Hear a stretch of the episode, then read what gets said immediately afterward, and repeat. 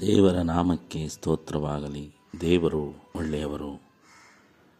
ಈ ದಿನದ ಪಾಠದ ಭಾಗ ಪಾಠ ಹದಿಮೂರು, ಮೊದಲನೇ ತ್ರೈಮಾಸಿಕ. ಈ ಅಂತ್ಯ ದಿನಗಳಲ್ಲಿ ಇಬ್ರಿಯ ಪತ್ರಿಕೆಯ ಸಂದೇಶ. ಈ ದಿನ ನಾವು ಭಾನುವಾರ ಮಾರ್ಚ್ ಇಪ್ಪತ್ತನೇ ತಾರೀಕು ದೇವ ಜನರನ್ನು ಆಧರಿಸುವುದು. ಪ್ರಿಯರೇ, ಇದಕ್ಕಾಗಿ ಇಬ್ರಿಯರಿಗೆ ಬರೆದ ಪತ್ರಿಕೆ ಹದಿಮೂರನೇ ಅಧ್ಯಾಯ ಒಂದು ಮತ್ತು ಎರಡನೇ ವಚನವನ್ನು ಓದೋಣ. ಸಹೋದರ ಸ್ನೇಹವು ನೆಲೆಯಾಗಿರಲಿ, ಅತಿಥಿ ಸತ್ಕಾರ ಮಾಡುವುದನ್ನು ಮರೆಯಬೇಡಿರಿ. ಅದನ್ನು ಮಾಡುವಲ್ಲಿ ಕೆಲವರು ತಿಳಿಯದೆ ದೇವದೂತರನ್ನು ಸತ್ಕರಿಸಿದ್ದಾರೆ. ಪ್ರಿಯರೇ, ಒಂದನೇ ತಿಮೋತಿ ಮೂರನೇ ಅಧ್ಯಾಯ ಎರಡನೇ ವಚನ.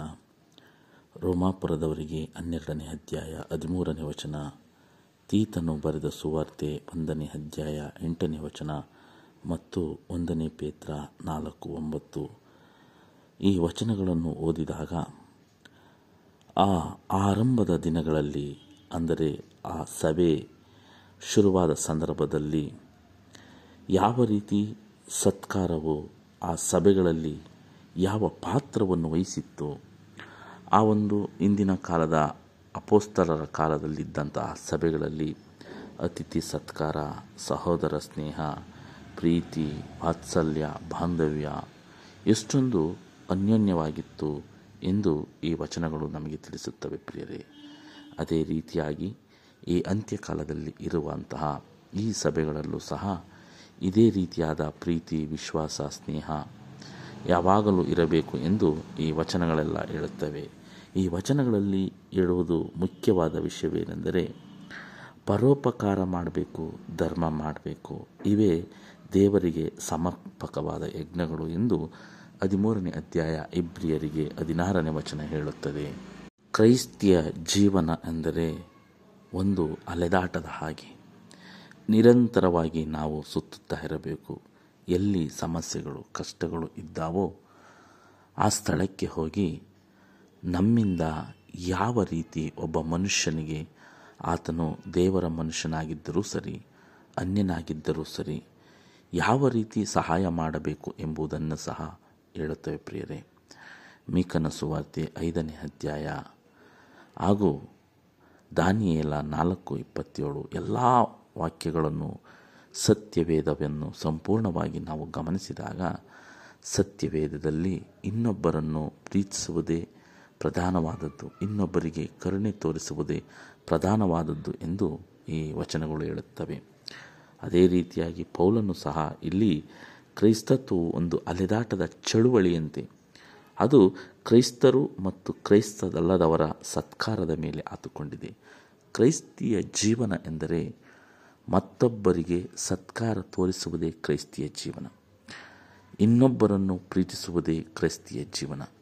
ಇನ್ನೊಬ್ಬರಿಗಾಗಿ ನಾವು ಬದುಕುವುದೇ ಕ್ರೈಸ್ತಿಯ ಜೀವನ ಎಂದು ಈ ವಾಕ್ಯಗಳು, ಈ ಪಾಠವು ನಮಗೆ ಕಲಿಸಿಕೊಡುತ್ತದೆ. ಪ್ರಿಯರೇ, ಒಬ್ಬ ಮನುಷ್ಯನಿಗೆ ನಾವು ಸಹಾಯ ಮಾಡಬೇಕೆಂದರೆ ಆತನು ಯಾರೇ ಆಗಿರಬಹುದು, ಯಾವ ಧರ್ಮದನ್ನಾಗಿರ್ಬೋದು ಯಾವ ಭಾಷ್ಯವನ್ನಾಗಿರ್ಬೋದು ಅವರು ಕ್ರೈಸ್ತರಾಗಿರ್ಬೋದು ಅನ್ಯರಾಗಿರ್ಬೋದು ಯಾರೇ ಆದರೂ ಸರಿ ನಮ್ಮ ಕೈಯಿಂದ ಸಹಾಯ ಆಗುವಂತಹ ಒಂದು ಅವಕಾಶ ಸಿಕ್ಕಿದಾಗ ನಾವು ತಕ್ಷಣವೇ ಸಹಾಯ ಮಾಡಬೇಕು ಎಂದು ಈ ವಾಕ್ಯಗಳು ನಮಗೆ ಕಲಿಸಿಕೊಡುತ್ತವೆ. ಪ್ರಿಯರೇ, ಇಬ್ರಿಯರಿಗೆ ಹದಿಮೂರು ಎರಡು, ಆದಿಕಾಂಡ ಹದಿನೆಂಟನೇ ಅಧ್ಯಾಯ ಎರಡು ಹದಿನೈದು.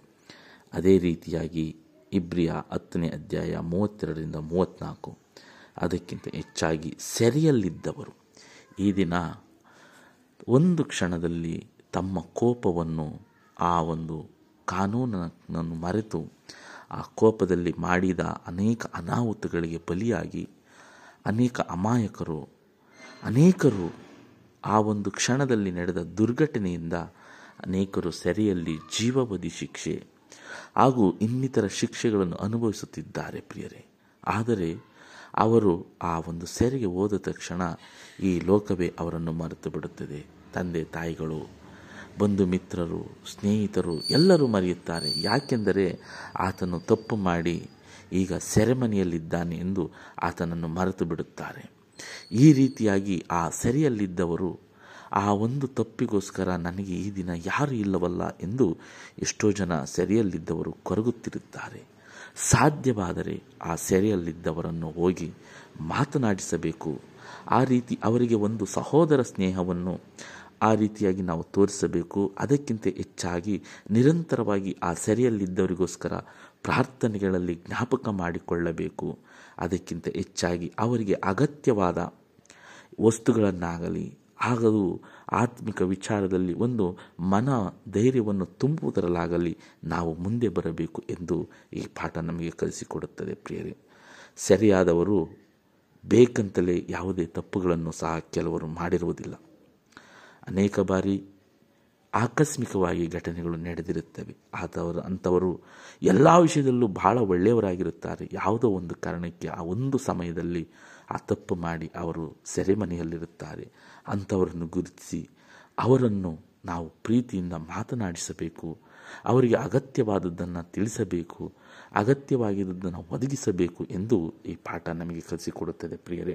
ಇಬ್ರಿಯರಿಗೆ ಬರೆದ ಪತ್ರಿಕೆ ಅಧ್ಯಯನ ಹತ್ತನೇ ಅಧ್ಯಾಯ ಮೂವತ್ತೆರಡರಿಂದ ಮೂವತ್ತ್ನಾಲ್ಕನೇ ವಚನದಲ್ಲಿ ನೋಡಿದಾಗ ಮೂವತ್ತ್ನಾಲ್ಕನೇ ವಚನ ಹೀಗೆ ಹೇಳುತ್ತದೆ, ಬೇಡಿಗಳನ್ನು ಹಾಕಿಸಿಕೊಂಡವರ ಕಷ್ಟವನ್ನು ನೋಡಿ ಅವರ ಸಂಗಡ ನೀವು ದುಃಖಪಟ್ಟದ್ದಲ್ಲದೆ ನಮಗೆ ಉತ್ತಮವಾಗಿ ಸ್ಥಿರವಾಗಿರುವ ಆಸ್ತಿ ಉಂಟೆಂದು ಚೆನ್ನಾಗಿ ಅರ್ಥಿಕೊಂಡು ನಿಮ್ಮ ಸ್ವತ್ತನ್ನು ಸುಲುಕೊಳ್ಳುವರಿಗೆ ಸಂತೋಷದಿಂದ ಬಿಡಿರಿ. ಹೌದು ಪ್ರಿಯರೇ, ಬೇಡಿ ಹಾಕಿಸಿಕೊಂಡವರ ಕಷ್ಟಗಳನ್ನು ನಾವು ನೋಡಬೇಕು. ಹೀಗಾಗಿ ಸೆರೆಯಲ್ಲಿದ್ದವರು, ಕಷ್ಟದಲ್ಲಿರುವವರು, ತೊಂದರೆಯಲ್ಲಿರುವವರು, ಅನೇಕರಿಂದ ನಮ್ಮಿಂದ ಸಹಾಯ ಮಾಡಲು ನಮ್ಮ ಬಳಿ ಏನೂ ಇಲ್ಲ. ನಾವು ಹೇಗೆ ಸಹಾಯ ಮಾಡುವುದು? ನಮ್ಮ ಹತ್ರ ಹಣವಿಲ್ಲ, ಏನಿಲ್ಲ. ಆದರೆ ಆ ಕಷ್ಟದ ಸಮಯದಲ್ಲಿ ಅವರ ಜೊತೆ ನಿಂತುಕೊಳ್ಳುವುದೇ ಒಂದು ಸಹಾಯ ಎಂದು ಮೀಕನ ಸುವಾರ್ತೆಯಲ್ಲಿ ಐದನೇ ಅಧ್ಯಾಯದಲ್ಲಿ ಹೇಳುತ್ತದೆ, ಪ್ರಿಯರಿ. ಮತ್ತಾಯ ಇಪ್ಪತ್ತೈದನೇ ಅಧ್ಯಾಯವನ್ನು ನಾವು ಗಮನಿಸಿದಾಗ, ಆ ಆ ಅಧ್ಯಾಯದಲ್ಲೂ ಸಹ ಸೆರೆಯಲ್ಲಿದ್ದವರ ಜೊತೆ ಹೋಗಿ ಆಸ್ಪತ್ರೆಗಳಲ್ಲಿ ಅವರಿಗೆ ಯಾರೂ ಇಲ್ಲ ಎಂದು ಹೇಳಿದಾಗ ಅವರ ಸಂಗಡ ನಾವು ನಿಂತುಕೊಳ್ಳಬೇಕು ಎಂದು ಈ ವಾಕ್ಯಗಳು ಹೇಳುತ್ತವೆ, ಪ್ರಿಯರೇ. ಹಾಗಾಗಿ ಈ ಕ್ರೈಸ್ತಿಯ ಜೀವನ ಅಂದರೆ ಮತ್ತೊಬ್ಬರಿಗೆ ನಾವು ಸಹಾಯ ಮಾಡಬೇಕು. ಯಾವ ಮೂಲಕವಾಗಿ, ಯಾವ ರೀತಿಯಾಗಿ ಎಂಬುದು ನಮಗೆ ಬಿಟ್ಟ ವಿಚಾರ. ಆ ರೀತಿಯಾಗಿ ಸಹಾಯ ಮಾಡುವುದೇ ಕ್ರೈಸ್ತಿಯ ಧರ್ಮ.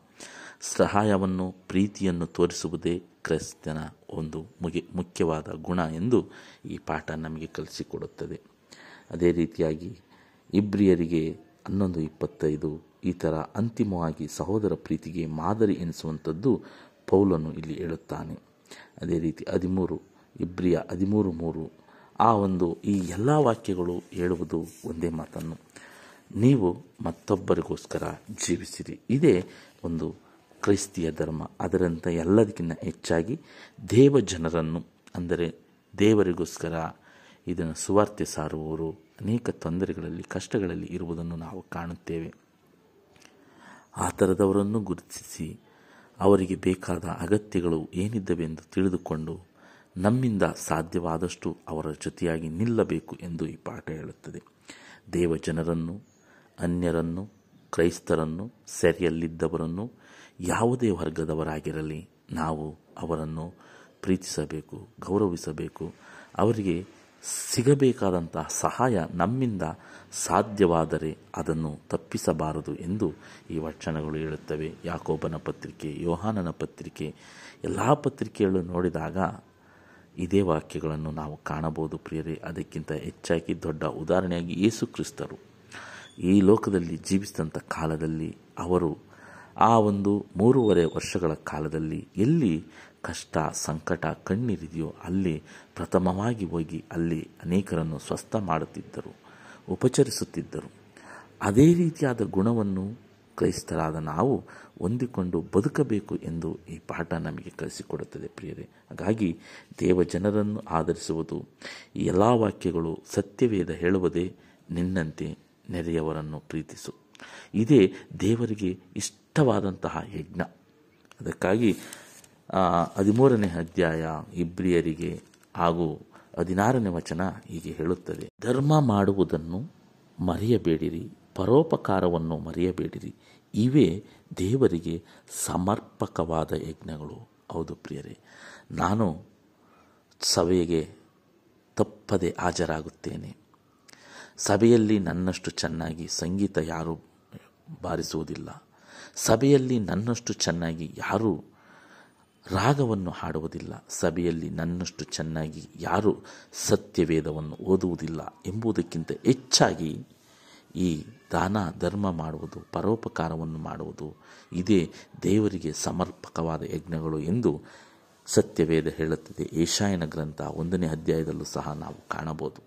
ಹಾಗಂದ ಮಾತ್ರಕ್ಕೆ ನಾವು ಎಲ್ಲದರಲ್ಲೂ ನಾವು ದೇವರಿಗೆ ಮೆಚ್ಚುಗೆಯಾದ ಕೆಲಸ ಕಾರ್ಯಗಳಲ್ಲೂ ಸಹ ನಿರತರಾಗಿರಬೇಕೆಂದು ಸಹ ಈ ಪಾಠ ಹೇಳುತ್ತದೆ ಪ್ರಿಯರೇ. ಮತ್ತೆ ಮುಂದಿನ ಪಾಠದಲ್ಲಿ ಭೇಟಿಯಾಗೋಣ. ವಂದನೆಗಳೊಂದಿಗೆ. ಆಮೇಲೆ